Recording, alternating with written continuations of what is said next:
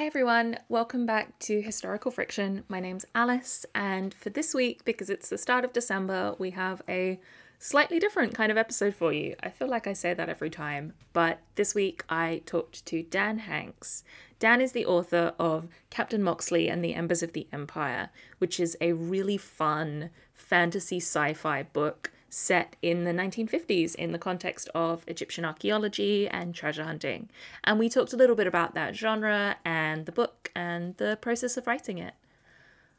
As always, you can find the show on Twitter at History Friction, and you can find us on Patreon at Historical Friction. We really appreciate any support that you can give us. You don't have to give us money, you can just give us lots of love by leaving us nice reviews and things like that, and telling your friends. Here's the episode. Hi, Dan. Thank you so much for joining us. Would you like to introduce yourself and tell people a little bit about what you do and what you're working on at the moment? Yeah, hi, Alice. Uh, thank you for having me on. Um, I am Dan Hanks. I'm the author of Captain Moxley and the Embers of the Empire, and um, my latest book, Swashbucklers, which has just come out, which is all very exciting. Um, I'm a writer um, of books and screenplays and occasionally comics. When I can find the time. I work in heritage myself. I've got a background in archaeology, um, and I'm currently doing marketing for a very lovely um, heritage consultancy um, in the Peak District, which is really nice. Amazing. The reason that I wanted to talk about Captain Moxley and the Embers of the Empire is because it is just such a fun entry into the kind of canon of adventure, historical, archaeological, heritagey kind of fiction. And I am so excited to get to talk to you about this because I loved this book so much when I read it. And I really, yeah, one of the things that I really liked was the engagement with a genre that is often very colonialist in a way that was also kind of aware and critical of that history. Yeah, I mean, well, thank you. Uh, it's, it's always nice when people enjoy the books. And it was particularly nice to know that you enjoyed this one because it had that element and i know with you know with the things you've done and and still do it was nice to know that you connected with the book in that sort of post-colonial way so yeah it was really it's really nice to be able to get the chance to chat to you about it Amazing. Um, so, just for some context for people who haven't read the book, it's set in 1952 and it's taking place kind of immediately after the Second World War. There's a really interesting context going on in the background about sort of nationalism, particularly in America and the UK, and questions of who gets to be in charge of things. There's a lot of stuff about world power and world peace. And could you introduce us to the main character a little bit? She is delightful. uh, the main character is um, a former Spitfire pilot called Samantha Moxley, or Captain Moxley who is um, tired is the the one word I always use to describe her. She's tired yeah. on many levels. um, and when we first meet her in the book, it's towards the end of the war, and then we skip forward. She's been recruited by a shadowy US government agency, um, which are always the best kind of love them. agency, Can't resist them, in my opinion um, and she has uh, sort of left on bad terms. And they, this agency was um, investigating and um, looking into supernatural and otherworldly um, aspects of our existence, and she was a big part of that. And so she comes out the other side even more tired, um, and then gets dragged into an adventure um, through her archaeologist sister and um, Jess, and uh, her curator partner Will, um, and Sam's old best friend Teddy, who is a an old professor professor of archaeology. Um, and they they go on a jaunt. it is such a jaunt. Like truly, the greatest way of describing this is a very very tired lady goes on a romp, and it's such a. Like, oh, see now great. now I wish that was on the front cover. so, like, firstly, you have the character of Sam just being so like deeply exhausted by all these people around her, and I do really appreciate a book where like sometimes the nerds are villains um, rather than just i think there's often a bit of a tendency to be like oh yes but if you are quiet and bookish you are going to be one of the good guys and and i love that the characters within this have complexities to their approaches to archaeology and sam is kind of dragged kicking and screaming on this Yeah. adventure to go and find some treasures. And it takes them from Paris to Egypt and all over the place. And it really fits within an amazing kind of adventure fiction, adventure film, pulp kind of genre. And I use pulp as a compliment here, and I hope you recognize I that I take think it a like a, a worry, high, yeah. high compliment because this is a this is a genre that has a really delightful history in film and fiction. It is. Yes. And one of the things that uh, is particularly fun about the book is that there are a lot of references um, and allusions to other sort of entries into this canon. I picked up on a couple, but I know I missed a lot more. There are um I mean I'm going to be honest with you I can only remember one. um there are probably a couple of intentional ones and many many subconscious ones simply because these are the and it was really the cinematic pulp that that inspired me. It was Indiana Jones it was you know Mm. Dare I mention it King Solomon's Mines um Mm. you know things like that um and it was that kind of pulpy b movie of the 80s that really filled me with joy um in a lot of ways and and i look back on some of them and and go what the hell were they thinking um Yeah. as we do with a lot of stuff from you know that era and, and beyond um but it was I, I take pulp as a compliment because I, I love it and it is fun and it was meant to be fun but there are definitely complexities to it that I wanted to introduce. Yeah. Right, which brings us on really nicely to some of the features of the pulp genre is that the kind of presence of archaeology as a puzzle. I'm really interested in your take on this because I know it's something that archaeologists often kind of resent this idea that, like, oh, that means you're just, you know, solving riddles and finding clues and things like that. And and that is very much sort of the pop representation that we have of archaeology through things like Indiana Jones and I mean, we've done an episode on the podcast about the various iterations of the mummy as another great example of the sort of Yeah. archaeological treasure hunt. So I was very interested in your perspective on on that, the kind of way that archaeology becomes becomes a puzzle game and and how that can be really frustrating but also really rewarding. I mean, it's a difficult one because, um, yeah, there's a lot of aspects to it because the puzzle element, I think, and I was thinking about this earlier, it, it does come from that idea of discovery, Yeah. which is a very colonial way of thinking. Um, it's it's sort of inherently tied to that because we we went around the world and discovered in quotes um, these these Mm. countries and then and then tried to unlock their secrets which you know um, we were unlocking them for ourselves Right. but there were there were so many unknowns. Everything was a puzzle.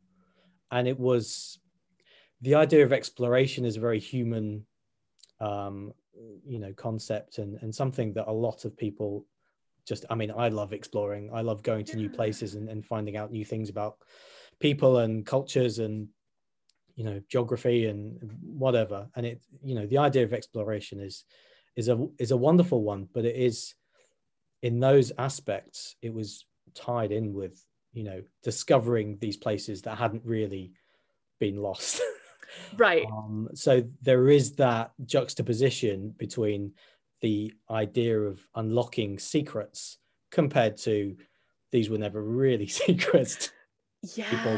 um you know on the ground who were already there Yeah, for sure. And I mean, that's something that we've seen like a lot of reckoning with much more recently with research and work that's considering the role of local communities in archaeology, right? And so you get projects that think about the involvement of local excavators, for example, or map makers and historians in finding, quote unquote, finding lost Yeah. treasures and that sort of thing.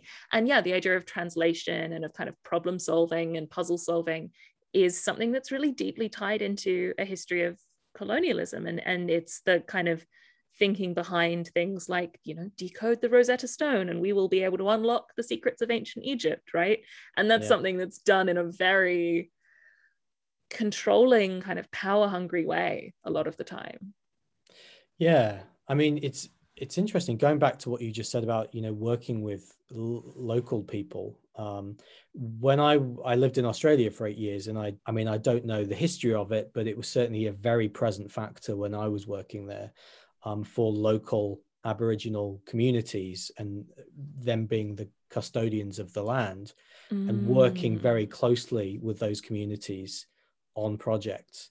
Um, that was a really interesting way of seeing how it can be done with as much respect as as possible, um, and how it would have been nice to have seen that done in the past, but you know. Yeah, hindsight. right. Absolutely. No, completely. And that's something that is still still kind of in flux. Like I say this as someone who has been based in an anthropology department in the past where there are still people who really believe in the idea of doing field work that is kind of going and discovering things and studying.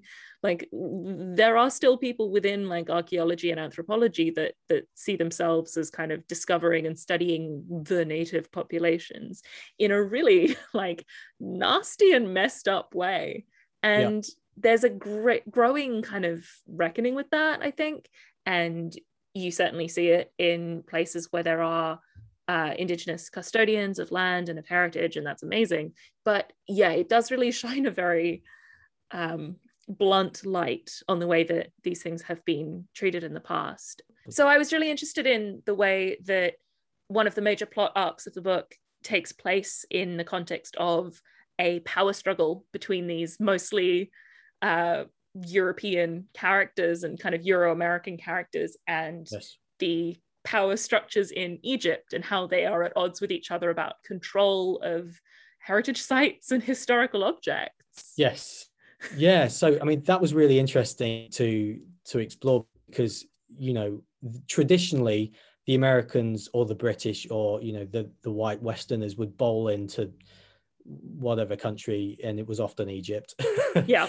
um, and then the Egyptians would be the bad guys trying to stop them getting access and unlocking the secrets, and then you know that would be the the structure to it. And in this case, I wanted to. I mean, the some of the Egyptians in here are the bad guys, but the Americans are also the bad guys. Yeah. Um, and you know, then we have a British woman um, and a half Egyptian, half German try on the other side of this, and I wanted to sort of it was nice having a sister who was an archaeologist and a, another sister who wasn't and was a bit more cynical about everything mm. and understood a little bit more about being in a country that's being overrun by people like the Nazis went across Europe and they sort of ran roughshod over the countries and took and stole and you know um, people's culture and so she has that aspect coming into the story and it was good to be able to have her and her sister argue about that stuff because these are the conversations that we're having ourselves yes. as we move from you know what i call old school archaeology which is mm-hmm. what i studied a long time ago and these conversations that we're now having on places like twitter which can be a health site but it can, you can also learn a hell of a lot yes um, and we we are having these conversations and we are slowly i think as a collective trying to we are getting to understand how we've done things in the past and how we should be mm. doing them mm. now and having the the egyptians um, so the egyptian army and uh, colonel arif in this book being a he is particularly a nasty bad guy but he has a point yeah and that definitely. point is this is his country this is his culture he's very proud of it he wants to protect it from outside you know influences and being taken mm. and you can get on board with that and you don't yeah. like his methods, but you can understand where he's coming from. But no, completely. And that was something I really appreciated about the book is is the fact that even when characters are kind of going about things in nasty ways, they've often got very kind of sincere intentions behind them, particularly when it comes to their individual approaches to kind of protecting or preserving heritage and the idea of keeping it in a nationalist context or the idea of appropriating it in a nationalist context is something that's so interesting. There are a couple of references in the book to the uh, excavations, exploitation of Egypt by France during the Napoleonic era, and particularly the way that the British then kind of reappropriated a number of those objects. and this is something that I've written about and kind of worked on a little bit in the context of how those objects are then displayed in museums, you know, here in the UK or in France, and how yes. the role of archaeology becomes this way of shoring up kind of national power and and making a statement of control and it was really nice to see that explored by these characters yeah i mean that always fascinated me how the french went in and then we stole all their stuff from them having stolen it and then we right. kept it and then and then you know kids like me go into the british museum and go wow this is so cool and it ties you with that country and and it's only later you go why have we even got that why, have right. we, why have we got that and why have we kept it? Because it, yeah. it's not ours. And what about the kid in, you know, in Cairo who should have been able to see that? Mm. Um, yeah, I mean, you know, there's a lot of there's a lot of depth to it. For sure. But, um, I mean, the British and French just we did a lot of silly stuff, didn't we?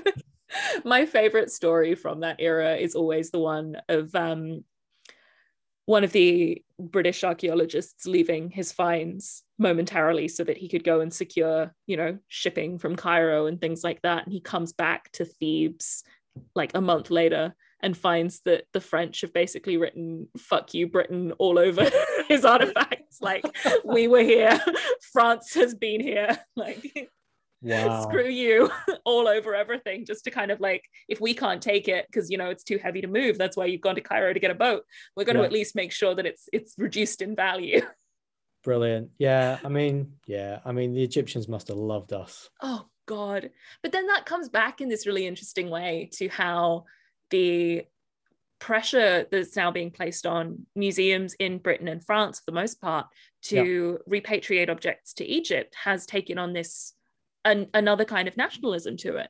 And I am very much on record as being like pro repatriation, yeah. but also it's a really messy thing because then you get into a situation where often these objects are things that have not been considered valuable by anyone. You know, there was a case of um, a piece that may or may not have been from one of the pyramids. And it's literally like, this is a lump of rock, and we can't know for sure where it came from uh, in a museum in Scotland that was being sought for repatriation.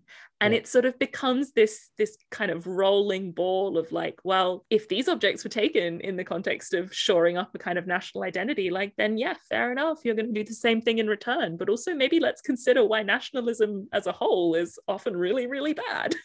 yes yes. I mean i don't think we can solve this. Oh god no no. And i'm very much not trying to.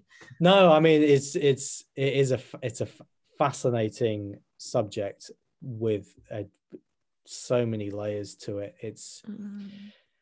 it's just we could talk for hours to be for honest sure. and still yeah. not get any closer to what we should be doing. I mean in the ideal world what we should be doing is returning everything. Yeah but there are certain you know levels of complexity to that as you say yeah. that that you know at least in some of the contexts where they've been taken they have been put on display people have been able to see them um, they've been protected in a way mm. so there is that yeah. argument um, and whether that would have the same they'd be afforded the same respect and level of protection i don't know no. i guess it's a context by context basis isn't it and um, yeah, but that's for brighter minds than mine. okay, well then, so then to bring it back, let's think about like the role that that fiction and and fantasy and like this is a book that is you know very much not straight historical fiction and i always appreciate that as well i it is, think that should be the disclaimer on the front It should very much be the disclaimer on the front but um, there are elements of science fiction and fantasy and kind of like weird supernaturally shit going on throughout the book and that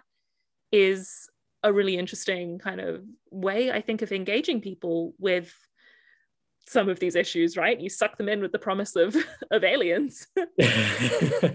Well i think it, it, was i mean it was born out of my um, undergraduate dissertation um, which my professor did not take kindly to. And i was always on the fringe of my group. I, I the x files was big. I was kind of into being the Fox Mulder of our archaeology department. I, I, think it was like the Elmer Fudd, maybe. But, um, but he said, I, I, I, remember very vividly in this um, well renowned professor of archaeology's office, and he said, You know what? This wasn't very good as an academic piece of work, but it would make a good book. So I thought, huh. Nice. so it it has been a case of really taking a lot of stuff and i didn't I'm, I'm going to be honest i didn't do a lot of research with this book because a lot of it i'd read about in the past and it was Mm. stuff i enjoyed reading about anyway. Um, so i took a lot of the things i remembered and then just built on that in a ridiculous and silly escapist way. And there was a large part of that which was just to be to have it be fun and a large part was to avoid any contentious issues Yes. yes um, which could have cropped up had i taken a more serious um, skew with it But I mean, I think that's like, okay, firstly, not to be very kind of overly theorizing your work at you. I think it's really great and really interesting as a way of approaching kind of understandings of history and historical fiction is always done through this filter of kind of misremembering and remembering things and Yeah. and to base work, you know, not in perfect research, but in kind of atmosphere is always so much more interesting and fun and enjoyable, and therefore also kind of more engaging with the historical period that's being represented. Yeah, but yes, it, it was interesting to sort of take that nugget, those nuggets of history, and Mm. really include them in the book to add a layer of authenticity to it, but to have this the conversation about what archaeology means and Mm. the the idea about should we go in and nick everything and then display it or should we does it need to be undertaken with a light touch um, Yeah. and that's that's one of the quotes in the book from teddy he's talking about how we need to sort of we need to tread lightly Yeah. and it was that kind of it was less about doing the research about the facts and figures and the locations but more about trying to get the archaeological theory and the conversations we're having today Mm. into the atmosphere of the book Absolutely. Yeah. So I that brings us on to something that I wanted to mention, which is the presence of Nazis. yeah we we we love to punch some Nazis in any, you know, in reality and in fiction. Yes. And okay, so this is all happening in the kind of context of a post World War II like society. And so amongst the sort of villains of the book, you have a man who is a former Nazi who has been brought to America to be kind of involved in the research being done by this shadowy organization, the Nine. And he is like unavoidably a villain. He is just the absolute worst. And Yep. that is as it should be. but I thought this was an interesting thing in the context of the way that we often see someone's kind of contributions to research being used to justify like their personal politics or whatever. And personally, I think that's bullshit. yes yeah um it was it was something that fascinated me when i found out about it but fascinated me in a why the fuck did we do that kind of way Mm, when we when i learned at, at school that you know a lot of scientists ended up going hey you know we've done all this bad stuff but we can do this stuff for you Yeah. uh, and then going off and having nice lives. And that kind of rubbed me up the wrong way. So i it, i wanted to include that aspect in this book and have have us talk about it and acknowledge the fact that we did that. Uh, and then we put these people in positions of power and they and influence. Um, and sometimes it's nice to punch them Yeah, absolutely. Absolutely. And I mean, for clarity, we're talking about the context of things like Operation Paperclip, which is what happened in the United States, where people who had been involved at quite a high level with um, research and often weapons development and bioweapons and things like that, Yeah. uh, or had been like high ranking people within the Nazi Party, were then essentially given asylum in the United States in exchange for their work yes and this is a real thing that happened and like was a really quite significant part of a lot of technical and scientific development. And i hate the word development but it's kind of what i have to use coming Yeah. out of britain and the united states in the 20th century. And so having that kind of present within the book i thought was another really great way of bringing in sort of the realities of historical kind of manipulation yeah i mean it's it's i like the idea of writing something where there are nuggets of truth in there and people can go ah wow okay so that actually happened i mean and and yes it did i mean it didn't happen in this context but there were people who were you know taken and given asylum and and ended up in positions of power Um, Mm. and I wanted one of those guys to be a very, very bad guy. Yeah, Um, absolutely. and I have to be honest, when I wrote this, I originally wrote it as a screenplay, and Mm. um, I wanted, I always wanted this character to be, to be a Nazi, and I did wonder at the time because I wrote the screenplay, you know, about oh god no, um, a long time ago, thirteen years ago or so. Um, but I want, I, I thought, you know, is it a bit too cliche making him a Nazi? Because we've done that's been done to death, and then the Nazis came back. oh yeah, Um, That so happened. that was fun. um, so that was really strange to be. I, I adapted the the screenplay into this book, and it was it sort of happened at a time when this stuff was coming back, Mm. and it was very present in the news and and everyone's consciousness, and so I made sure he got punched a lot. Yeah. which Yeah. was my way of dealing with that problem. And I have to say, one of my favorite things about Angry Robot is that they'll give the little sort of file under recommendations, and one of them on the back of your book is uh, "Bash the Fash," which is always Yeah. a good one. Love them. Yeah, that's exactly what we need to do. Yeah. So let's talk a little bit about about tropes and how they are kind of they're they're fun and also challenging them is also really good fun. We did an episode on the podcast about the mummy as I've mentioned and one of the things that came up about that is the way that a film like that and a kind of genre around Egyptology as treasure hunting has been turned into this like totally weird form of colonial nostalgia and that there is a whole category of people out there claim, doing what they claim is serious archaeology in pith helmets for the aesthetic. and like, that's a really nasty and messed up thing. Yeah. and I, I think tropes and the way that we use them can be really can be really fun because and one of the things that I really appreciate about the book is that you are not taking any of these things for granted and you know they are subverted and played with and challenged in a really nice way. What's what do you think that what do you think that's about? Like what is it about Egypt that that turns people into like weird colonial apologists? Like I will never know the answer to this question. I'm just really curious if I don't know, but Yeah. for me, e- Egyptology was my big passion yeah, at, right. at uni when I was studying archaeology, and it wasn't something I could study directly, so it became something I tried to take courses in. Like, I mean, and for me, it was the imagery that we had grown up with, the pyramids being chief among them, but the statues. There's so much rich archaeology there that is standing in the in the desert or in the cities Mm. on the periphery of the cities and it's just it's stunning and there are many places around the world which have stunning archaeological artifacts but egypt in particular has this sort of romantic windswept deserts and Mm. and mystical you know um pyramids in in the distance. I mean when i went to i, I was on a dig in cyprus and a few of us took a couple of days off to nip on a boat to cairo and go see the pyramids because that was always something we'd wanted to do. Yeah. and it was a slightly misty day and I, I remember being on the bus and driving into the city and all you see in the distance through the mist is very very straight lines of the pyramid. Mm, and it, they're so sharp even through mist and fog and, and smog.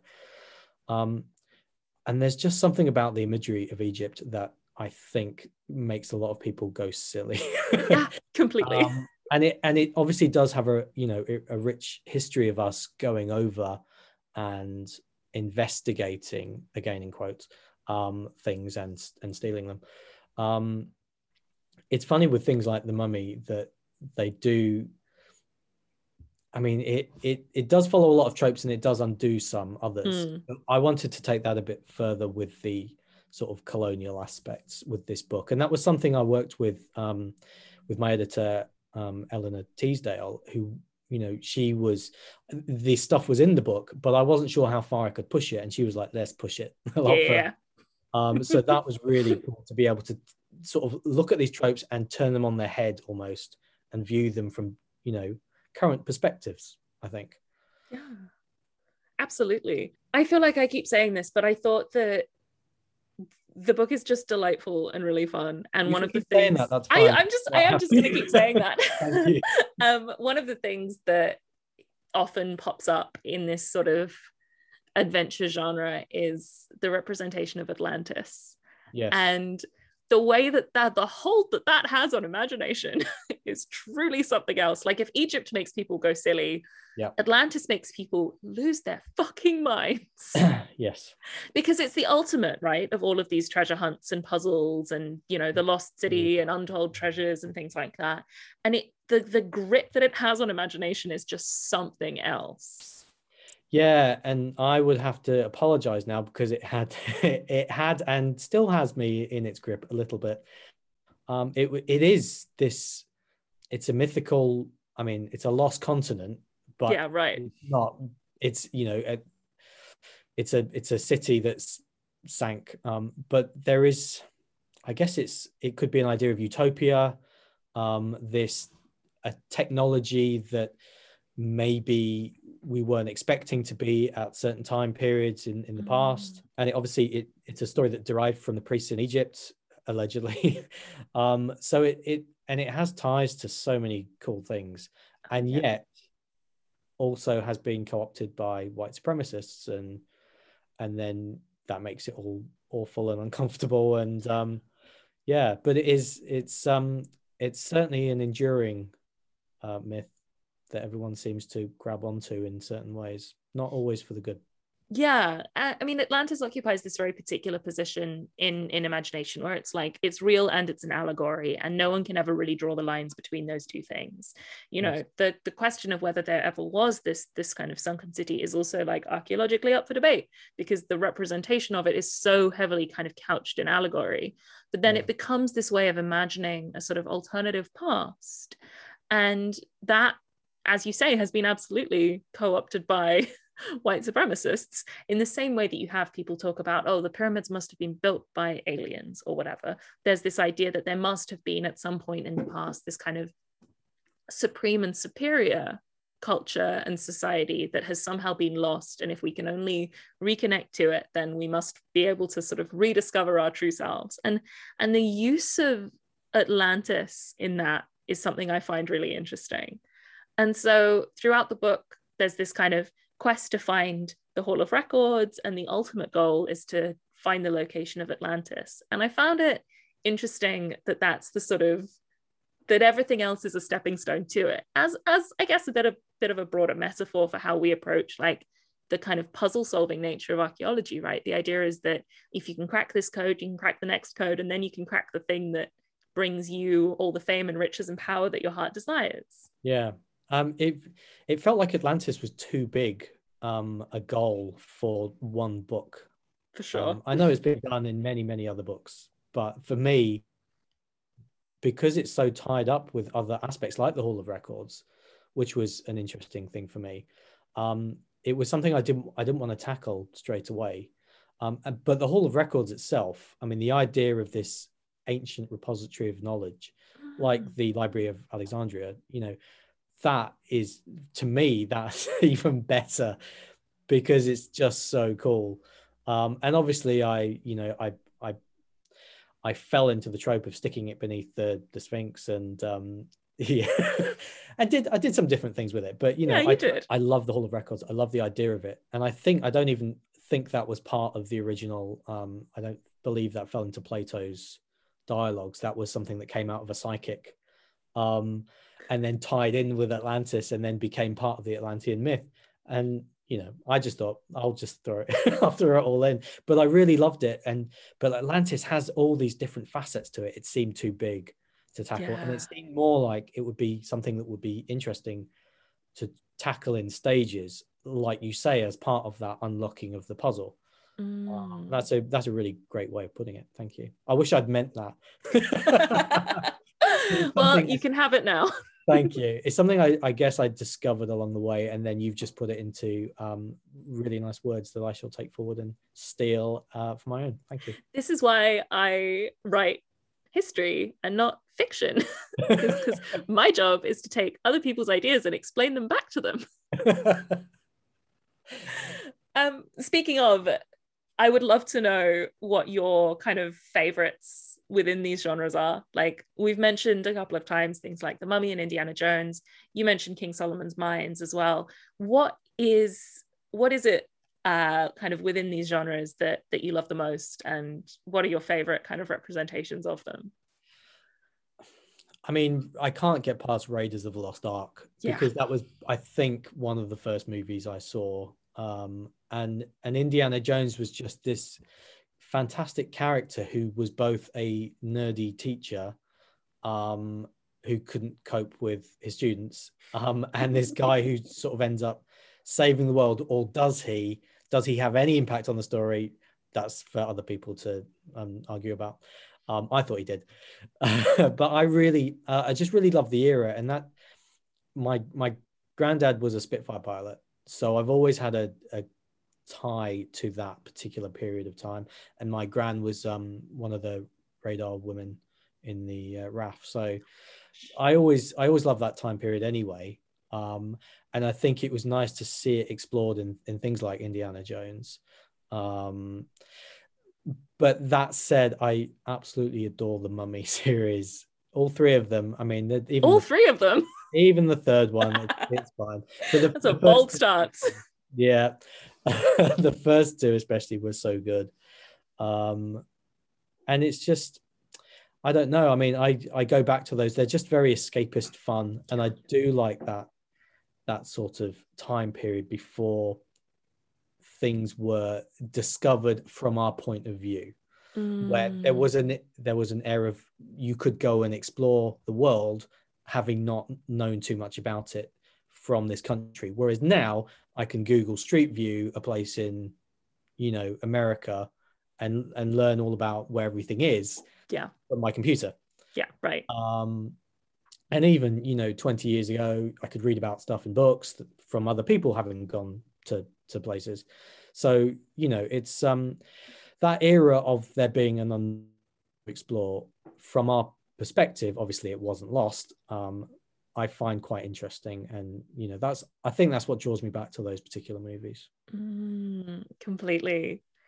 And yeah, this is something that I, I really hope we get the chance to cover more on the podcast is these kind of adventure genres, because I think they tell us so much about the eras that make them as well as the eras in which they're set. And, and that's always a, always an interesting thing to consider. And, you know, the way that explorer films of the 1930s and 40s versus 80s and 90s versus now tell us very, very different stories and have very different priorities is something yeah. that's so interesting. And so putting Captain Moxley in this kind of canon is a really interesting and worthwhile thing, I think, for people to understand how we interpret these stories in very different ways depending on where we're standing. Are you kidding? That's brilliant. Yes. No, in but in terms of in terms of the way that like the the era of of the, the era that is telling the story tells us is yeah. more influential and more important than the era in which the story is set.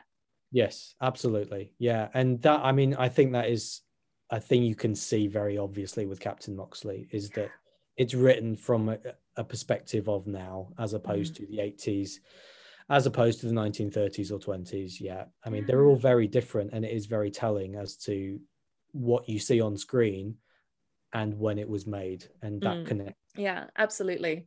For my own personal prying interest, is she going to come back? Are we going to get more of her? I would love to write more Captain Moxley. I have started more Captain Moxley um, and it's really just a case of seeing what happens. Excellent. That is very good to hear. and finally, um, I often ask people for recommendations. Usually, I'm asking historians what they would like to see get made uh, within the the stories of their sort of era or specialism that they'd like to see represented. Yeah. I kind of want to do the opposite for you and ask if there's anything that you would recommend that that people might enjoy. Maybe something that they could go and, and look at and find some more of these little nuggets of historical truth within within broader kind of fantasy and sci-fi genres and things like that? Um well seeing as i didn't do much research for this no. However um i if anyone's ever in manchester manchester museum is a wonderful wonderful place. I believe it's it's changing quite a lot and it has changed quite a lot over the last few years um, for the better but the collections there are wonderful. The staff I've worked in the back room, you know, I volunteered anyway uh, a long time ago, and it's just a really wonderful. It's in a beautiful building as well. Oh, I love that place so much. Um, and I just think um, there's nothing specific I would point anyone to, but I would say go visit your museums and have a think about the things that we've been talking about today and how things are displayed and where they've come from, and maybe if they should go back. Yeah, for sure. Thank you so much. Is there anything that you would like to mention that we haven't covered? Could you tell people a little bit about swashbucklers, maybe? well, first of all, thank you for having me on. It's been a delight to talk to you about this and and sort of reconnect with this that I haven't thought about in a year because I've been working on other things. Um, swashbucklers is completely different. Um, however, in in some ways it isn't. I've taken some tropes from. Um, first of all, it's a it's a sort of Ghostbusters as parents contemporary fantasy story set in England at Christmas um, in the next few weeks. In fact, incredible. Um, which is which is really fun, and it's set in a fictional version of my local town. Um, and it's just a case of you know seeing what happens if you have to parent and save the world at the same time. Oh my god! Um, and and again, it's it's taking little nuggets of what I know in this case, location and parenting, and putting twists on it and sticking it in a whole new perspective. Um, and it seems to be doing okay so far. It's been out a couple of weeks, and um, yeah, hopefully, you know, it becomes the next big Christmas horror story. You know, uh, Gremlins will will dispense with Gremlins. Gremlins and, who? Yeah, well, exactly. And Swashbucklers No, I love Gremlins. We could never do that. Amazing. Thank you so much for joining us. This has been absolutely delightful. Where can people find you online? Uh, people can find me at my website, um, danhanks.com, or they can find me on Twitter, which is dan underscore hanks, I believe. Um, and the same on Instagram. But you can just you yell at me anywhere and I'll respond if you're nice. Delightful. Thank you so much. Thank you so much for listening. We will be back next week with our last episode of the year. And in the meantime, if you want to find out more, Dan's book, Captain Moxley and the Embers of the Empire, was published last year by Angry Robot. Swashbucklers is also published by Angry Robot, and I'll put a link in the show notes so you can find out everything you need to there. In the meantime, you can keep in touch with us on Twitter at History Friction and on Patreon at Historical Friction. We'll see you next week. Bye.